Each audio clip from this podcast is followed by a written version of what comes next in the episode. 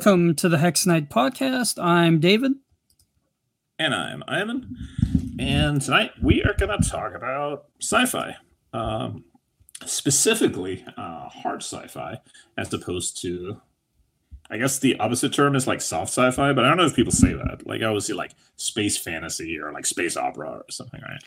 Yeah, I think those two are, are a bit more fitting towards as far as usually what's going to happen in the, the non crunchy, non hard sci fi. Yeah, I think so. Like you always see like uh, Star Wars or like uh, even like Mass Effect gets uh, like called space opera, and that's like kind of on the middle ground. Like it's a sliding scale. Um, mm-hmm. So I'm not going to look up a definition, but to me, well, I guess that's a good place to start. Like, how do we how do you sort of define it? Oh, totally. To me, like I think more than anything else, hard sci-fi means like no supernatural stuff. Like if there's like space magic or even like psionics, I feel like it starts to like lean on like psionics are kind of just space magic, right? Yeah, it's uh, metaphysical. So if it can't be like measured out, if there's like hand wavy stuff about the the mm. power of the mind or you know G, Deepak Chopra. I would say that's Deepak Chopra isms being played out in space. um, yeah, like I guess in a way, like because we've gotten so used to like science fiction just means like space adventure, uh, but right. like originally it kind of like the so if you read like old boring like textbooks their definition is always some sort of like you know speculative fiction rooted in scientific blah blah blah uh, and most sci-fi isn't that at all. You know, like if you're if you're watching, you know, um, some sci-fi movie, like it it's pretty rare that like it's actually rooted in some sort of like social or scientific like thesis or theory. You know, for sure. Like um like I remember as a kid, there was some book I had, which was like a, it was like a list. It was a book about like American sci-fi films, and this book was written in like the '70s. So it was all about like you know like uh, really early like UFO movies and like atomic horror movies and stuff. Uh, yeah. Uh, but I always remember the definition it had, which was like that science fiction was about uh, proposing that if this thing is the case, which could be a social thing in like society, or it could be a uh, scientific thing or like a scientific breakthrough. You know, if we had faster than light travel, what would happen? Um, and I always kind of like that definition. of like, you know, you set up a specific like question like that. You know, oh, if yeah. this was the case, um, if we had cloning, if we had, you know, cybernetics or AI. Um, well, I think part of it is the, the the definition of of what a nerd since like the 1940s and 50s until mm-hmm. now is has shifted from people whose hobbies were like building stuff like ham radios and they knew math and they were like yeah, soldering yeah, yeah. and wiring crap like I, you know, like they were going to Radio Shack when that was a thing. so when they read like, their like speculative like retro, yeah, yeah, like if you're if your starting point as a nerd is like you're hand building your own computer from a kit, uh, probably your demands in fiction are also a little more like involved. Thanks, straight. So to me, that that's the roots of it. Like Asimov, all, uh, mm-hmm. Bradbury. Well, I, I guess mm-hmm. Bradbury, I would say, is a bit more maybe. I think social. Bradbury would like yeah, Bradbury would like fight you if you tried to call him science fiction because he was just like a cranky old man. Heinlein, um, I mean, he was pretty. Yeah, Heinlein would. Act, yeah, he would be both legs, but again, a lot of his is very much like on the like they're more social questions than like he wasn't. He was interested in science up to the point that it facilitated the story, but you know, like he was definitely more of a like societal writer. Right. But the thing is, like, their audience was still the guys who, as you say, were building their computers from kits. And now it's like, mm-hmm. now it's like people use the term geek, and it's it's more of like, do you collect yeah. stuff and maintain a, a library of like trivia about escapist popular culture and like yeah it's it's like if you watch doctor who and you own like more than one like piece of halo franchise um, you know, and that's fine. Like it's much wider now, uh, but I think it has meant like has shifted, and I think like uh, I suspect, you know, like in a way, like Star Wars is kind of like I want to say it's like the breaking point of it because that's like, oh, like you know, Star Trek was popular. Like Star Trek was, you know, like it was a success. Maybe not like right up front, but it got pretty popular. It became like an American, like uh, you know, household thing. Mhm. Uh, but Star Wars is like where it, I think it really shifted to like, okay, everyone is into this, and Star Wars was, you know, Star Wars didn't aim to be anything but space adventure. Like that's, you know, why it was so fun. Um, so I think that's like the breaking point was like, oh, everyone is into it now, and that means whatever gets that, that's gets to, like set the rules for it a little bit. Um, so I feel like that's Passing the torch. yeah, kind of. It's just like you know, whatever makes it blow up, it like that's what everyone else is like inspired by. You know, it's like Tolkien and fantasy. Hmm. Like before Tolkien, fantasy didn't necessarily mean like you know what it means to us, but you can't like not think of Tolkien when you talk about fantasy. Uh, but yeah, like for a definition, I, I think like no magic, no like um, supernatural explanations. Um, I forget what writer it is that said a long time ago. When you're writing science fiction, you can bullshit like one thing, usually faster light travel. You can come up with one thing in your world that like you don't really have to account for, or like your explanation doesn't have to make sense. Uh, but everything else has to be like on the level. You know who who really kind of rides that line in a really wild way? What's that? I, I can't remember the name of the writer.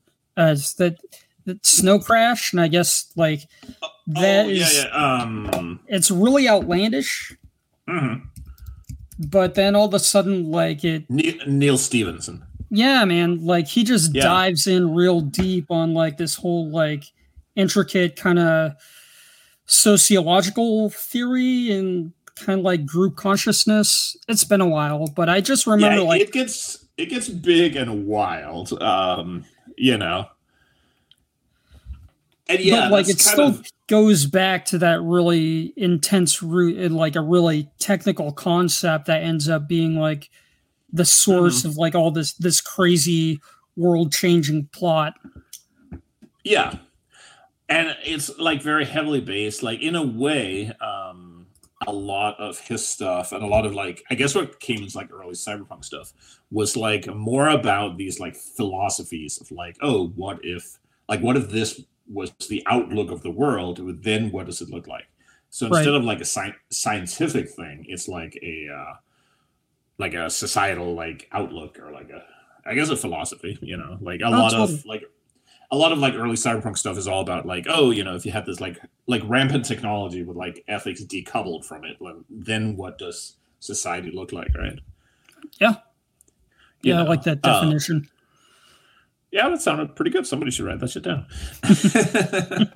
Um uh, so in a context of like a game um because hard sci-fi is not very there's very few games that are really like there's not that many sci-fi games. There's a bunch but compared to fantasy games like fantasy is obviously like the far more popular. Mhm. um and like hard sci-fi games is like even less you know like Traveller kind of like sniffed at it but it was also kind of like you still had like space pirates and stuff. Um and you had psionics there was a whole psionic empire and you had like dark people and stuff uh, so it was like ha- half and half. And there's been a couple you know but it's not really like a popular genre. Um and i wonder if part of it is that it's hard to make it sci-fi is difficult to make generic to begin with because you kind of have to have like like when we talk about like generic fantasy we're basically just saying like yeah it's like lord of the rings except for these things you know? Like everyone has like the basic idea. Like you got swords and knights and elves and we all know how it all fits together. So all we have to do is say like okay but in this setting like our dwarfs are like elemental spirits. Like okay now we're on board. Mhm. but with sci-fi you, like there's not really like a baseline like expectation you can put right? Yeah, I mean, there's no you can't make a generic game out of it. I think the the setting is going to be like all that scientific background has to be part of the setting and the game cannot work without the setting. Right. Or you have to because there's not really I mean again, I guess Star Wars could be it, but otherwise there's not really like a um like a piece of science fiction media that like looms in the same way that like Lord of the Rings did. Right. You know, like uh, you know, like even if you look at like like big money sci-fi in the last like few years, we've had like the Dune film. You know, Star Wars has been big basis since it came out. Um, Star Trek bubbles up and down. Like there's a couple of Star Trek shows now, so like there's a lot of money in it still, and people still like big fans of it. There's Doctor Who, and like those have nothing to do with each other. Like, like they don't look the same. They don't like feel the same. The characters don't feel the same. Like they don't really compared to like if you were sitting like watching The Witcher and then you go like watch Game of Thrones and you go like watch Lord of the Rings. Mm-hmm. Like they're all very different, but they don't feel that different. Like you can imagine like Jon Snow and Aragorn like sitting and having a conversation, and they would basically just interact as like you know on a pretty even level. Mm-hmm. So yeah, I think like for a game, um, that's like a lot of you almost have to like just be into a specific setting and that means like people have to learn your specific setting and they have to learn all the pieces that make it to make it go right yeah i had battletech and, and uh, mean mm-hmm. chronicles yeah you know um they you have to like learn all this stuff from the ground up you know like um ironically for a game that originated as just like giant robots kick each other in the shin like battletech has a shit ton of like history yes it does you know like hundreds of years of like background, all of which is like heavily detailed. There's tons of novels. There's everything. There was even a TV show. Um, I don't think it was all like from what I have heard, it wasn't very good, but um, but it existed. Yeah, I remember as a, yeah, I remember as a kid seeing a um, like turning on TV and seeing like the opening anime or the closing animation or like outro sequence of the show, and it was the coolest thing I'd ever seen as like a nine year old, you know. And then I never saw it again. so in my head, the show is definitely like the most badass thing you'll ever see, and everyone I talk to about it is like, you know, it was, it was shit. uh, so I haven't gone and watched it because like I would, I I don't want to like disappoint like nine year old me. Mm-hmm you know, like that, that dude was okay when, when it came set. um, so the big challenge you really run into is like one, like none of the the character types, like none of the races, none of the people you can play are like they don't have this like same baseline. Like you can kind of say like, oh yeah, I want to play like the fantasy like thief, right? Or, like I want to uh, play true. barbarian warrior. Uh, so so what do characters like look like in a like hard sci-fi world? You know, like um, I always wanted to do a game that was like uh, based on like a starship crew. So like every character is like a different crew member. I guess that's just aliens, right? But or alien. Yeah, it would be alien. Or you know, like um, I was gonna say Firefly, but that's kind of space opera. Right. but um, yeah, like everyone has like a different role on the ship, so you have like uh, because like in a lot of tech-based games, like in a lot of like cyberpunk games, you run into the problem that if like you have a character who's a hacker, and when he's hacking, like nobody else gets to do anything because he's busy like fighting the computer, and then like when everyone else is like in a gun battle, the hacker gets to like sit and like play on his phone, I guess. right. Um, Find a place to hide. Yeah, basically, it's like playing the wizard who's like run out of spells. He just like hang in the back and like shout encouragement. um so yeah, like you run into that. Um, but like yeah, like I think you could do it in a way. Like if everyone has like a role on the ship that comes up, so you have like the navigator like figures out like where to go, and you have like the pilot, and you have the uh, like the security guy who's like the tough guy who could fight. And you have the captain who has to be like the face of the party and stuff. Like I think you could make a a game out of that. I don't know. So it depends on like how you know like how gritty your sci-fi is like because um, the problem with the spaceship is like if your ship gets blown up, your campaign is basically like grounded. Right. Yeah, yeah, that is an interesting problem. Um, hmm. um, the second way I think would be to not go into space at all, um, and do like uh, I, we've talked about Ghost in the Shell before on here but if you say like yeah we have all this like super high tech uh, but like it basically takes place on Earth, or you have like you can still have like colonies and stuff like in the solar system, but you basically like don't really focus it on space. You know, I mean, I guess Blade Runner, like that's kind of like cyberpunk. Yeah. But like with like a like a more like hard edge, like realistic edge to it. Well, the thing about a, transhuman kind of cyberpunk setting is like if you got if everyone has augmentations, then Mm-hmm. Like that just opens up like you could build a whole system of character classes. It would be even like a classless system where you've just got literal character modifications, and you just Mhm. you know it's a kind of the the point system, and you just buy what you feel like you want to optimize your character with, what you want them to specialize in, and I mean, if Yeah, they're all like kind of bionic, then they can all kind of handle some weapons. Yeah, you know, like you make the like you say you're like a corporate like uh, you know like black ops team, and you get sent in to like you know you have like corporations like fighting with each other. So your team like gets sent in to like do the dirty work, right? Mm-hmm. Uh, yeah, there was um, there's a bunch of setting books for uh, GURPS third edition called Transhuman Space, and it's one of the like wildest settings you'll ever um, read.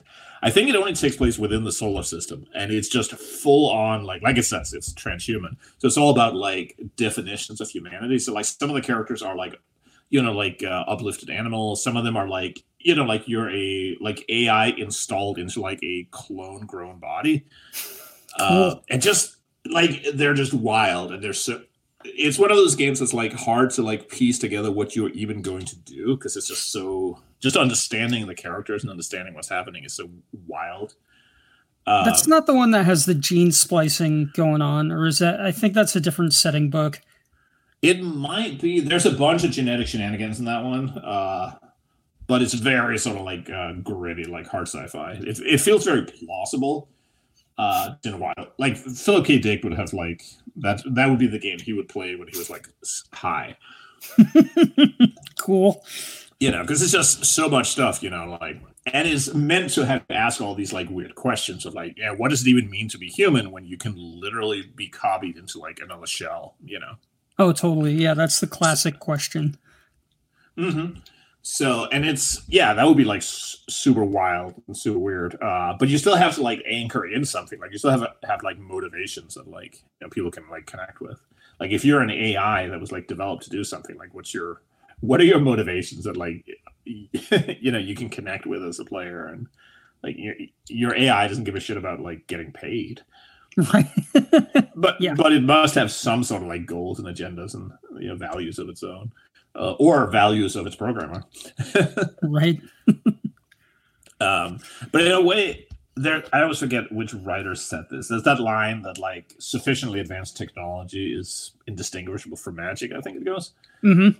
Totally. and like in in a lot of ways, like all the bullcrap that like, because like magic in role playing games is not just about like um like having spells in your character sheet. It also like serves a function. Like healing spells makes it so that we can keep adventuring. Yeah, it's Yeah. like a really high-powered way to take fix problems that are that just naturally aren't resolvable with kind of uh everyday kind of Yeah, or, or, like- or regular kind of rules of reality. Yeah, or like solve them like way faster. Like instead of gambling on like sneaking through something, we can turn somebody invisible. Oh, totally. Yeah. You know, but yeah, you're that's a great definition. Like, yeah, it's about problem solving. It's about, you know, and sometimes it is like, what if my character dies? That sucks ass. Well, okay, but we can raise him from the dead, kind of thing. um, but a lot of those, you know, can kind of be answered with technology. You know, like if you have like uh like nanobot injections that can like keep a character going even though their biological body should have like died from like shock and blood loss. Uh or if you have like you know like in an, like a light bending like device that like camouflages your character when he moves. That's basically an invisibility spell right? Like you know like if you have like sufficiently advanced tech even if it's grounded in like some sort of plausible principles you know? Mhm. uh, like you, you know, you like if you follow like scientific articles online, you'll see like, oh, scientists in this lab have like managed to bend like a beam of light by like seven degrees or something, and they're always like super excited, like, oh, you know, thirty years this could be in this. So if you like extra extrapolate all that stuff, totally, man. yeah, people, invisible people flying around with like solar powered mm-hmm. jetpack type things that actually don't have like a chemical exhaust coming out of them. They're just like magnetic, yeah, electromagnetic. You know, like, right or like some you know like bullshit principle that's like oh yeah like here's an issue of like scientific american that like explains the principle and you just ex- i remember um, as a teenager um, one of the first games i ever wrote and i had tried i had gotten into my head that like faster than light travel is bullshit because it technically is like it breaks physics a little bit right. so i was like oh I, I, need to come up with like an answer for it and I re- read an article somewhere because uh, I was like, a, you know, I like scientific magazines, even though I didn't really understand them. Uh, and it talked about like tachyon particles, which are like really tiny, and they can like move through things, and they move like super fast. Right. Uh, so I came up with this idea that like you could take like a starship and you could turn all of it into like tachyons, and it would like zip through space and zip through like planets and stuff, and then it would emerge on the other side, and through electromagnetic mumbo jumbo, it would like reassemble. It's pretty good, man. I mean that that's generally yeah. what I've read and thought of. Like, if we can take every living being and particle of our spaceship, mm-hmm. convert it into some like subatomic energy that that's mm-hmm. does not really have calculable of mass, yeah. then like the laws of relativity don't matter. Without mass, mm-hmm. you can't slow it down. Right, right, right. But then to so like it- convert it back to what it originally was. That that might be a bit of a problem. Yeah, I don't even remember. I think it was supposed to work on something like when you did the conversion, it had like a set amount of charge. So you'd like timed it as like shooting like a cannonball. You had like set the fuse for the right amount. So if you got it cool. wrong, but yeah, it just has to like hold up well enough for your like your dumbass friends when you're playing a game, right? Like, it doesn't have to be right. more rigorous than that. Right. Uh you know, and like the firepower aspects of magic are obviously like well handled through like you know futuristic like heavy weaponry. Yeah, lightning, you know, like, fire, ice, sure. Yeah, you know, like you know, like an RPG with like a fuel air explosive will stand in for a fireball pretty well. Yeah. Uh, you could have you could have elemental weapons. You could have like crazy like you know microwave guns and stuff like that. Um, yeah. So yeah, like a lot of the stuff that uh, and I guess it's one of those things where like you have to be careful because like it can feel kind of like if you ever play like a video game where it becomes obvious it's just like Dungeons and Dragons, but like your laser gun is like a crossbow and your lightning bolt is like a laser rifle. Like that can sure. feel kind of lame. uh, so so like maybe I don't know, like maybe you just pick some things that like doesn't work. Like there's no teleportation, for example, or something like that. Or or just making make don't put like the the wilder aspects of the quote science everywhere. Yeah, uh, that's actually a really good point because, like, you know, like we both live in North America, which is, um, I don't, I'm sure like people like uh, sociologists measure this, but we're like reasonably one of the most technologically advanced societies on the planet. But like, have you ever driven? We both live in like in or near big cities or like you know very like urbanized areas. But you mm-hmm. know what happens when you drive 30 minutes out of town? yeah, shit, not... shit gets pretty boonies. There's banjos. you know, uh, and that's just in like a half hour drive. You can get to like uh, whenever we go for a drive, like out in the countryside, half hour outside of where we live, like there's no cell phone coverage. You just, you know, and you just see like you see like houses and villages and towns that if you took a picture in like 1970 and a picture today, they would not look any different. Right. You know, like they don't have Atari 2600s now; they have like Xboxes. But other than that, like, um, and I think like even like sci-fi movies tend to miss this, where like they just assume like technology is like going to be everywhere, hmm. uh, and, and got to be ubiquitous, and that's probably not the case like you're gonna have variation. Like if you go to some, you know, you can find like some place in the Amazon where people literally live like they did three thousand years ago. Mm-hmm. You know, like, and that's a variation just on our little planet. You know, uh, so if you have like, uh, yeah, I think like the variation in technology, like if you go to places, you're going to see like a drop in available tech, um, which is also a great way of making your like crazy cyborg character like feel either feel really unique or like stand out and like feel kind of weird. Right. Yeah, like have you seen that in anything? I can't think of any science fiction media that that messed around no. with that idea of like dry you got the city core with the high tech like you said and as soon mm. as hmm. you get out to more rural areas like all that fades away really quickly no like um like a lot of games will have like tech levels but they're almost always like planetary because mm-hmm. like every game wants to be star trek so you have like the medieval planet you have like the sci-fi planet it's or easier. you know like yeah, and it's the same as like in Star Wars. Like every planet, like you have the desert planet and the ice planet, and you know, like, but that's not how ecosystems work. Um, so yeah, that's a but that's an important thing. We talk a lot about like making settings like feel realistic and feel like you know they feel consistent, like places you could really live in.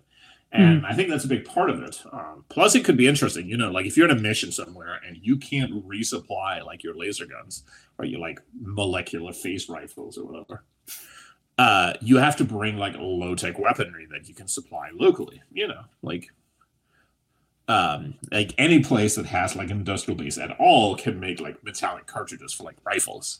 Mm. Uh, so maybe you have to bring like old fashioned guns. It's pretty cool. Um, that would be kind of cool. Uh, there was a a thing. Um, the original Traveller book, the very original one, had this weird thing where the guns were all like basically like Cold War 20th century rifles and stuff. Uh, and it felt weird. They changed it later. So you got like proper like space guns, but it was really weird because you had like you know fast light travel and spacefaring empires, and then like you know like the Imperial Marines and the power armor were jumping out and basically armed with like M14s. uh, but you know, like if that's the technology you can sustain locally on like you can't just like you know send like supplies across the galaxy. So maybe yeah. you maybe that kind of stuff would have like very low tech uh, kind of sustainable stuff. That's a cool idea at least. Or yeah, oh yeah, totally. Or it could be like the Dune type of thing where they've developed defensive systems that that yeah, like the nullify. technology has like can't canceled itself. Right. Yeah, that's really yeah, like stuff like that. Uh, which is funny because like Dune is so like feudal and like medieval feeling. Um, you know. Um or you have something like Warhammer 40k where like technology was invented so long ago it's become like shrouded in mystery and it's like basically like uh like all of the like uh computer guys are like basically like a, a priesthood they worship the machines because they know like the rituals to make them work and maintain them, but they don't understand how any of it works anymore. You know, That's it's just like lost. Right, that bends more towards like the the sociological side of mm. harder science fiction, which, if you know, with the right kind of app application of theory, uh, that could mm-hmm. be really pretty intense. Get more. yeah, the, I think you can get a little bit in some like uh, post-apocalyptic stuff too. Hmm. Well, I mean, in, in a way, like even though they're obviously like very silly, but like the Brotherhood of Steel and like Fallout are kind of like that, where like they gather up like technology, but they don't really like they understand the scientific principles, but they don't really like have a connection to like why the stuff was made or what it does, other than like you know the last generation collected the stuff and we're gonna do it too. Right, conquer for the sake of conquering and all that jazz. Yeah.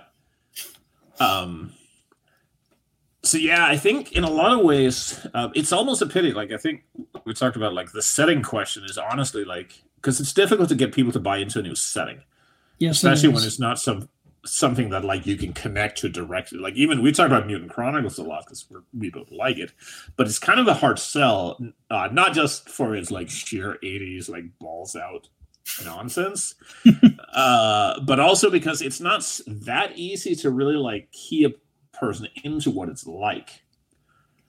Because it's right. like, well, it's like cyberpunk, but like without the cyber, and also like Satan exists and everyone has giant armor. Like it's hard to like, you know. Like it's even something as like esoteric and weird as like Glorantha is almost an easier sell because like well it's kind of like the Roman era but there's like trolls and the world's a cube like that's pretty weird but you can kind of get there a little easier. Yeah, yeah, uh, Bronze Age stuff where the gods are real and there are some really exotic uh species Yeah. of like intelligent. Yeah, like that gets you like pretty close, right? You can kind of like piece it together from there, like what you Right. have. I mean, I guess nowadays, like um, there's that show, The Expanse, which is pretty hard sci-fi. Mhm. Um, you know, like uh, there was Battlestar Galactica, which was like half and half. Like there's some out there, or even like uh, District Nine was kind, you know, was sort of sniffing at it. Um, but that's again the thing where it's like, okay, you almost have to pick like a specific franchise you're kind of like basing yourself on, or like, um, you know, like you can point to and say it's like this, but beep beep beep. You know, like it's like Star Trek but more gritty. Yeah, Um, uh, it's got to be related to things people know. I've learned that the hard way. yeah. Uh, I mean, there's a reason. You know, like my overlords of Modiphius have um, like a whole Star Trek game now, and you know, it's probably a lot easier to tell people like, "Hey, we're playing Star Trek and we're playing a Klingon campaign," than it is to like, you know, here's the 300 pages of backstory I wrote about like tachyon converters. totally. You know, so yeah, I think that's kind of in a way you could borrow a lot of like fantasy shenanigans just by like making them into tech, but I think you also have to like yeah, it's it's weird because it feels like it's this thing that should have like way more like games. Even in video games, there's not that much stuff that's like hard hard sci-fi. It's usually like some sort of space adventure because people want like magic and swords. Mm, No Man's Sky. They did it with No Man's Sky, and people hated it. yeah. Well, I think other than like there was all the shenanigans with the release and stuff, and I was one of the Mm. people who like loved that game. I still do. Uh, but I think the other problem No Man's Sky ran into is I think people expect that hard sci-fi is like gritty and nasty and sucks ass. Like the world is gritty and nasty. And No Man's Sky isn't at all. It's like bright and colorful, and it's like, hey, here's space adventure, you know. Uh, But I mean, so that, like, that's kind of part of it can be an element of like the Star Trek thing, where really you're just Mhm. straight up exploring. So I was wondering, and no Yeah. one's done it, but I, I think there is the possibility to make make games where you just like maybe have uh problems with like environmental situations that go awry Mm-hmm. and you're kind of like rewarded from just straight up finding stuff and exploring cool ruins of like you know extinct races of life forms and dead planets or like finding new life you know just Yeah. like something that has no that would actually be a, a good way to do a non-violent game Yeah, it would not only do that, but it would also mean that you can kind of like skip a lot of the setting stuff because you're like, yeah, like there's a whole civilization back home, but you're out here, right you know, and like explorers like that would be handpicked to be like very like individ- individualistic, able to improvise. It would probably be people who have like kind of like odd looks on things. So you don't have to fit in with like whatever the typical person in this world is like, uh, because that would make you not suitable for the role. Uh, so you kind of like, yeah, that would be really cool actually, and it would be fun. Like go to you know just explore things, see cool things. And, yeah uh, yeah, it would probably be a that- tough sell well maybe if it it could be sold on the idea like if you're tired of like you get, develop a moral objection to like sword slinging and chopping heads off and conquering the orcs this can be a game for you i get No, it Absolutely. I've seen people Um, bring that up on the internet a number of Oh, yeah. times. Mhm. well, it sidesteps the whole question. Um, yeah, but also like if you just want like something different, you know, like uh, like you're just tired of like tactical combat or whatever. I'm like, okay, this is not about that. Yeah. you know. Uh, in a way, it's like the original, like the original, like promise of Star Trek was always like, you know, go to places nobody's seen before, right? Oh, So, totally. like, l- literally do that. Like every space sim on the computer, including No Man's Sky, like promises that same thing. Like, oh, go to places. The problem with No Man's Sky was that you went there and then there wasn't really any reason to go. but you know, so you can fill it up with like shit to do. You can make it cool. Right. Uh, like when we're playing on the table, you just have to like say it happened. You don't have to write the code. So we got a leg. we got a leg up. We got uh, cutting edge zero dimensional graphics. Whatever's in my hand and comes out my mouth, there you go. Hell yeah! You don't got to wait for patch patch notes or downloads. Shit's dope. All right, so how can we uh, tie up our, our short rundown of, of uh, hard science fiction and its relationship to potential in gaming? Yeah, I think I think my like conclusion from our conversation because I went into this not having like a set conclusion. I want to see where this kind of went.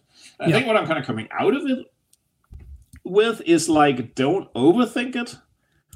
Like don't lose track of like what the you're supposed to be experiencing like what you're supposed to be doing um because a lot of it like what matters is like what the people what your players like see and experience and like engage with not like the, the hypothetical basis for it. Good point yeah. I think that's kind of like the feeling i'm getting out of it you know like you can do this and you can even like steal with arms and legs from a bunch of like kind of sh- silly shenanigans stuff. Um but you know like kind of dress it up and give it a little bit of meaning I think part of it, you know, if it's supposed to be based on like scientific things, it needs to feel like it has a purpose, it has a meaning. You know, if you're reading like Snow Crash, like you suggested, there's obviously like meaning going on, all of these things like connected to something. So right. like focus more on that and less on like, you know, how many gigawatts like a laser pistol takes. Right, right. Get so, get past kind of, the spectacle of woo, it's glowing and there's fire and we're going faster than light. Like there, like you say, there's meaning behind why that. Yeah, happens. you know, um, yeah, like look at what does this let, let us do? Like we talked about with the magic, like it lets you do something. That's like the real purpose. So what does all this crap let you do? What can you do with a spaceship? You know. So yeah, yeah I think that's like my my take on it. Nice. Yeah, I, I think like one of the things that sticks out to me in our conversations like I think transhumanism, like mm-hmm. cyborgs and cybernetics, lend, would lend themselves really well to some really cool sci-fi yeah, gaming. Like, mm-hmm. like uplifted animals and like uh, you know, yeah, like go crazy with that. You can have like cool, interesting characters. You can have characters who are literally like perfect. Like there's only one of you. oh yeah, yeah, that's you know, way like, cool. That there's always the one player who wants to play like the weird like fantasy race that nobody else knows. Like okay, like let's make that happen. You're like a, you know, a, an android brain grafted into like a enhanced gorilla body with genetic and genetic modifications. Right, right. like, yeah, go fucking nuts. Yeah, yeah, totally, man. Um, and with that, I think like you you can also avoid getting caught up with trying to make like a galaxy spanning adventure. Like you can keep, like we mm-hmm. said, you can keep that on a planet surface or within a, a yeah. solar system. Right. Like borrow from like Deep Space Nine and like set it all on a space station. Yeah. Um, yeah, you don't have to go like do a whole thing. Uh, in fact, I think it almost may work better because I think it can strain like believability a little bit if you're like, you know, like uh, having like galaxy spanning empires that feels very like space adventure or space opera. Right. So, you know, like to preserve some of the more like realistic feeling that you kind of want. Um, yeah, keep it a little local. Keep it scale it back a little, or scale back like the area your characters are concerned with. Mm-hmm. So yeah, I think that's a pretty decent conclusion. Um, so we were actually we had talked about doing a uh, kind of a twofer tonight because uh, before we got started, I was uh, moaning about my terrible experience playing a video game, and you know we've occasionally had the uh, sort of like a nerd nerd check in that we've done. Uh, just you know what nerd stuff we're up to games comic books books whatever. Um, right. and i think you mentioned you had something else that was on your on your mind as well in the same vein. Yeah. So do you want to start? Well I mean, it, it was, I, I, guess I could bring up one thing. Like, I've been watching this anime, uh, yeah. Psycho-Pass. Oh shit! Know. Yes, I've already watched a couple episodes. It's, I I just gonna recommend it. Like, it, it's cool. Yeah. like, um, it's really wild. It's definitely out there. Um, like, yeah, it's one of those where it's like it kind of like wants to mess with your head a little bit. Yeah, it's. I mean, it, it ties in with what we've been talking about on like the the cyberpunk. It, it's an excellent uh, cyberpunk story. Um, I think the the way they integrate that kind of like that simula sim, simulacra aspect of cyberpunk where you're not Mhm. a lot of things are kind of twisted into illusions by the technology is like it gets down to like they they can manipulate their clothing and their appearance with with like holo- holographic technology they can make like imaginary walls pop up all over the place Right, Um, right. but it's like a of, really- like. Um, oh, go ahead, sir.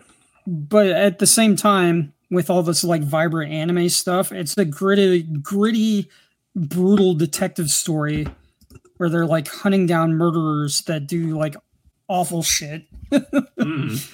And some of it is like uh, people who are like expected to be murderers. Like there's a whole like social like aspect as well of like Mhm. you know if a person is like their psychological profile like predisposes them to to become a criminal. Uh, Yeah. yeah, it's it's really wild. It's really dark, uh, but it's also like yeah, it's just like interesting and um, yeah, it's a really like I said. I've only seen a couple episodes because my wife was watching. and I was kind of watching with her, uh, but it, yeah, it's like a really wild show.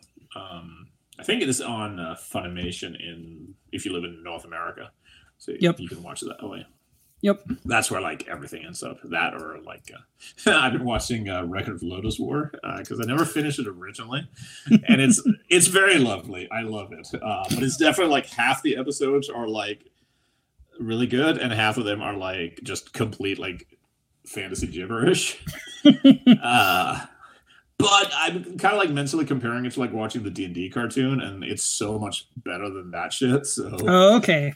All right all right. I'll, I'll give it that. I've griped about Lodoss wars before. Like it's i have some I big think- problems. I think if you cut out like I'm gonna be generous just because I'm having a good time with it, and they like if you cut cut about a third of it away and rewrote the dialogue, I think it would be pretty pretty good. Uh, there's a lot of filler. There's a lot of story stuff that feels very like tacked together, Right. uh, and a lot of the dialogue is, shall we say, enthusiastic in terms of its translation and pacing. So I think if you cut it down to like two thirds of the length and just kept the good parts, I think you could have a pretty pretty killer show. Also, you could cut some of the like. There's a lot of like two characters running and then sword fight like animation. Right. You could cut a little bit of that. Uh, yeah I, I would yeah that that would that would go a long way to to improve my feelings that yeah. If like every battle didn't look the same, that would be a definite like plus. Uh, I get it. Like, hey, man, awesome. If you're having fun with it, like, I again, I I only get mad because I want it to be so fucking cool. And I'm, yeah, it's. It, I think it's also one of those things where, like, yeah, like if you compare it to what we had otherwise, you know, like it's a lot better than like the D and D cartoon. And that was kind of like the the yardstick for it. Like, there's Right. obviously like way better shows. I've never read the co- comics or anything, so I can't speak to any of that. Um, as most people probably know, it is actually like literally based on a D and D campaign. Um, so it is definitely like and it definitely feels like it like all the characters are like very obviously like you know the d&d dwarf and the d&d elf and so on Yeah. I'm cool with that. so yeah that's um so my like really bad experience was uh i decided finally i was gonna just crush Baldur's Gate. it's one of those games the original one by uh was it black isle at the time? Basically what became Bi- bioware or like early bioware. It's one of those games i played like probably six times. I played like a third of the way through and i got tired of it and i would stop. Uh, and the game is miserable to start because like it's like old school AD&D so like if you make like a character who's not a fighter, you have like three hit points and you just get like fucked. so it's so difficult to start. It takes so long to level up. And so I was like, okay, I bought the enhanced edition from like GOG and I'm just gonna play through it. I'm gonna beat this thing, and then I can just not worry about it. um, and it was so goddamn aggravating. And I want to emphasize here, I'm gonna like polish my fucking like nerd cred or something because I've like played and completed multiple of like the old SSI Gold Box games. I played through Eye of the Beholder. Like, I'm no stranger to like old bullshit RPGs, and in terms of just like raw gameplay, this was like worse than all of them.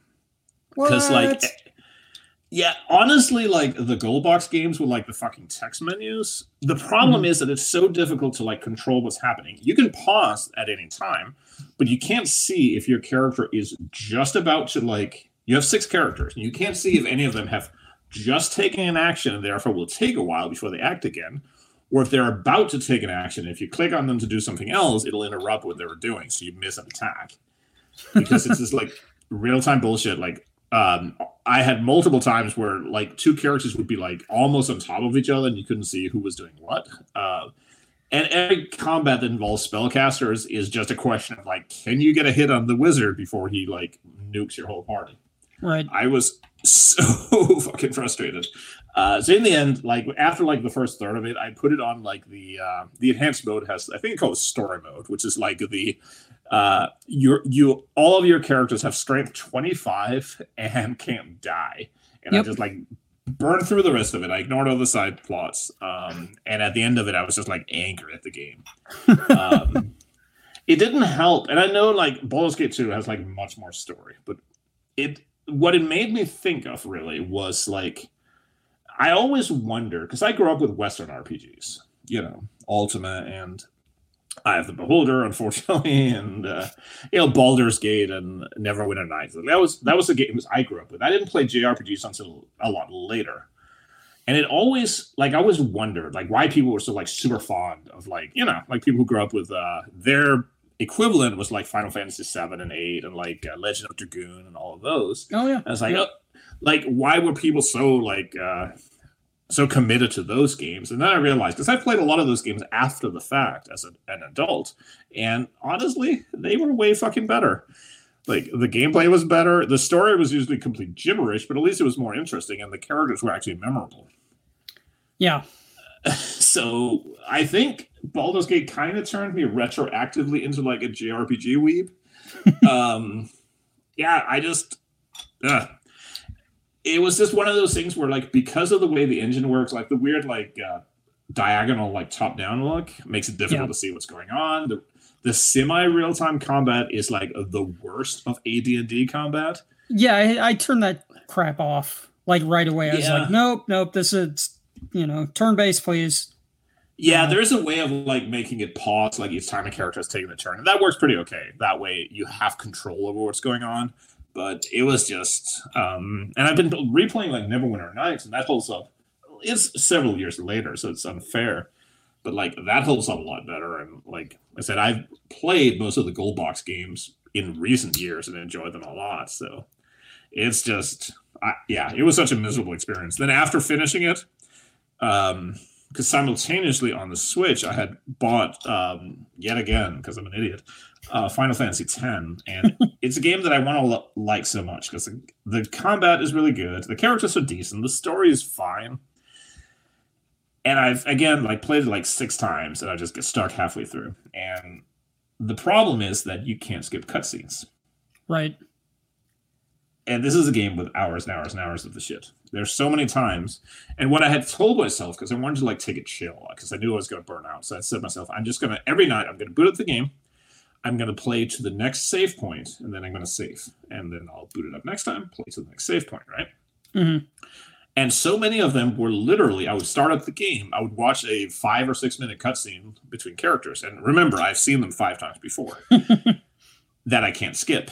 And then the game would give me control of my character, and I would walk across the screen, not even like scrolling, and it would start another five minute cutscene, and then I would get to save the game and I was like forcing myself through it. And finally, I asked my friend Dan. I was like, "Hey, you don't know why, but I just need you to tell me. Should I keep playing this?" He was like, "No." All right, fine. So I deleted that shit, and I popped in the cartridge for Dragon Quest Eleven, and that shit is dope. so it feels like a uh, a fun old school adventure, and you can click through the fucking conversations. Nice. So, so yeah, it was just um, normally like I always try to bring up like positive things I really enjoyed when we talk about these things, but I just had such a and it's funny because like Baldur's Gate was one of those games that I had like when it came out, my computer couldn't run it because uh, I had like a really shitty PC. And then I got it like years later um, when I got like a better PC on my own and I played it well right. like years after. And then for whatever reason, like actually I think it was before I moved to the States, so I left literally left my computer behind. Uh, so I couldn't play it. And then like years later I got another copy and played it again. I got stuck. So it was one of those games that just like built up in my head. like, oh, I, I, bet if you play the whole thing, and people would say like, oh, if you get to like the city of Baldur's Gate, that's really cool, and it actually just sucked ass. So yeah, I just like built it up so much in my head, and then yeah, it was just. so I'm gonna take a, a long ass break from it, and then I do have the enhanced edition of Baldur's Gate 2 that I gotten um, from GOG, and I'm gonna play through that and hope it won't be as much ass. Um, but it kind of made me realize playing it on like the stupid difficulty, how much of the game just relies on like the really like difficult combats mm-hmm. that aren't super enjoyable. Because again, like anything that has a wizard involved is like, can you like get some damage on the enemy wizard before he like charms or fireballs you? Exactly. Yeah, I, uh, I had the same problem. And when you're near the end, of, like I played three quarters of the game on like mm. hardcore standard D and D difficulty. Uh, and you know, I was just grinding through. I don't know. I like hard games, so I was like, yeah, yeah, fucking a, I'm gonna do this.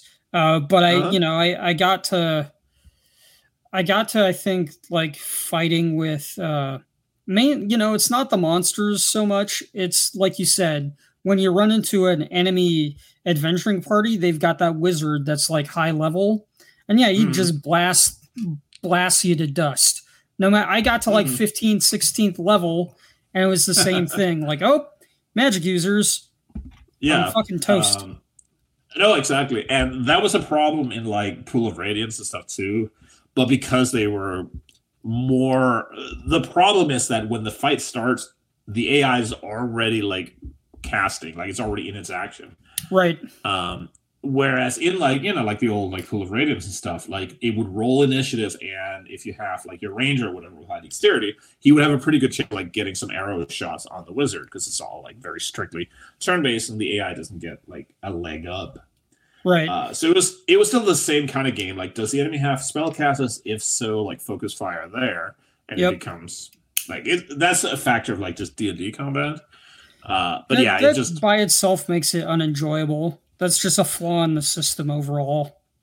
Yeah, and like Baldur's Gate so at the time, like I remember magazines were all like talking about like how faithful it was, and it is. But that's yep. not always like if you're ever trying to start the game as a level one wizard, you're just getting fucked. Like the first companion you get is like Imoen, who's a level one thief. Right. So like literally any like belligerent goblin will just like kill both of you and like steal your hat. you know, like you have four hit points or whatever. Um, right. And yeah, it's just like so. Yeah, it's I. It was really like in a way, it was like kind of like uh, breaking the illusion. Uh, but now it's done, and I can just like never play it again. The member berries for Baldur's Gate are broken. yeah, it's just so. And after that, I wasn't gonna like force myself doing the same thing with like Final Fantasy X, so I just said fuck it. Um, so that ain't happening. Uh, on a positive note, just to close things off with something positive. Uh, so I may have mentioned on on the podcast before. I keep saying on stream. Um, but one of my favorite anime shows is Full Metal Panic. Um, it's kind of like it's technically a like a mecha show, but it's like it's actually like more of like a romantic comedy show mm-hmm. uh, with, with, some really goofy humor and some neck stuff going on. Um, but I only ever watched like the first couple of seasons because like the anime version of the show has never been finished. Like the full story doesn't exist yet. Mm-hmm. Um, and but I really really like it, and it's a show that like a lot of people I know are like pretty lukewarm on because it's you have to kind of like be into Japanese humor, right? Um, so yeah, you have to be a little bit of a weeb. Also, it's like all, for a show that has like no like sexual content and no like uncomfortable things, it's very very thirsty. Um, the writer was definitely kind of like a perv. Um, but he also has like really good female characters, so it's like he's a perv for like empowered women, I guess. um, but I finally broke down and like bought the uh, light novel series that it's based on. Uh, which okay, so light novel, yeah, that's like deep weeb. Uh, light novels, I so I had to look this up, but they're basically just like Japanese like young adult uh novels. Mm-hmm. Um, and they're, I mean, yeah, it's young adult stuff. They usually have like manga style artwork, like a couple of drawings of the books. I ended up like buying the whole series and reading through it. It was really enjoyable. It's definitely like kind of geared at like a youthful audience, but right. it's also like shit full of like blood and gore. So I don't know. Gets into some shit. Um, right. If they it, can get away with it. Oh yeah. I suspect like in you can get away with a lot when it's uh when it's Japan. Right. so but yeah it was really cool because like it both had like a lot more insight in the characters could there's a lot of like character monologues that happen in the books that you know like that's hard to make to work in a tv show. Right. Um and also like it actually finishes the story. You can like go through to the end of it. So that was really good. And if people who are listening are like super weebs and you don't mind like uh, the books are a lot less goofy. A lot of people tune out of the show because it has a lot of like situational comedy. And mm. if you're the kind of person who like if like embarrassing comedy, like a character being like oblivious to an embarrassing situation, like is really uncomfortable to watch, the show will just kill you. like my wife can't. Uh, I had to like. It took a while for her to like sit and sit and watch through it because that just like she gets secondhand embarrassment like really really badly. uh, so if that's a problem for you, maybe skip the anime. Um, but yeah, the books are really good and they have some really cool stuff. Nice.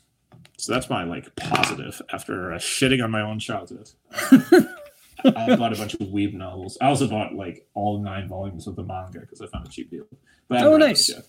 So it's actually the first manga I've ever owned in like physical copies. I've have a couple digital, like the Evangelion manga and stuff, but this is the first ones I've owned um, I've been trying to cut down like physical books and replace with uh, ebooks. But I was like, hey, if I was gonna have one, it should be like a series I'm like really into. Oh, totally. I don't know, like um, manga and comic books. It's a different thing. Yeah, like I don't, I, I get the urge to like collect. Uh, for me, I realized because I have, I started reading comic books on like Comixology or whatever mm-hmm. it's called, and I was like, oh yeah, this is perfectly fine. I bought, I bought some digital. I like having them that way. Um, so yeah, I was like, okay, I'm gonna own like one manga series, and like this will be the one that I have like physical physical print copies of. I don't cool. have room for them, but yeah. So yeah, weeb it up. Don't play Baldur's Gate, uh, but do watch Psycho-Pass. Um, maybe that's that'll be the next thing I watch. That'll be a, a tone change after uh, fucking Lodoss War. It's violent, man.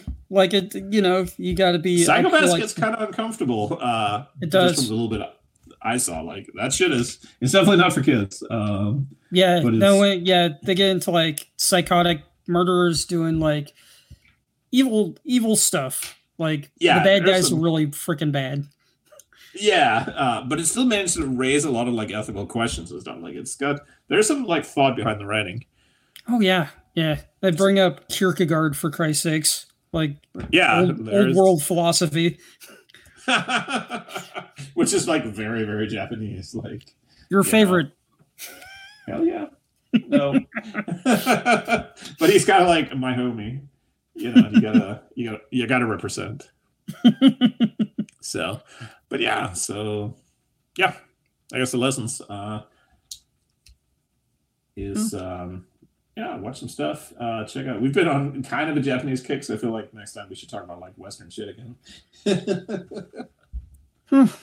Yeah. I mean, hmm. it's just like it comes and goes. Like sometimes, um, I think from Western perspectives, a lot of times, like just like Japanese like media is just a way of getting stuff that like feels new because they just have a different, you know, there's different traditions of storytelling, different traditions of, you know, what is and isn't done, and it can feel very refreshing yeah. Um, So I think that's like I think for a lot of nerds, that's kind of like the appeal to it that it feels different and exciting in a way you can get. You know, I'm sure there's Japanese like nerds sitting and doing a podcast right now talking about how cool it is to read like Heinlein because like nobody writes like this. you know, or uh, watching The Expanse and wishing that like Japanese like uh, animation would do that or Japanese filmmaking. Right. So, but yeah, that's kind of all I had, I guess. Do you have any like uh, closing thoughts to throw out there? Nah, man, I, I think I nailed it uh, earlier. Yeah. Like the, the transhumanism kind mm-hmm. of concepts we worked through, I thought were really cool. So, yeah. Um, all right. And honestly, like you could go worse, do worse than like check out Ghost in the Shell since we are in the the weeaboo subject. no, yeah. You know? So yeah, that's what we have. Uh, All right, my dude. Tune in next time, and we will catch everybody again. Yep, yep, yep.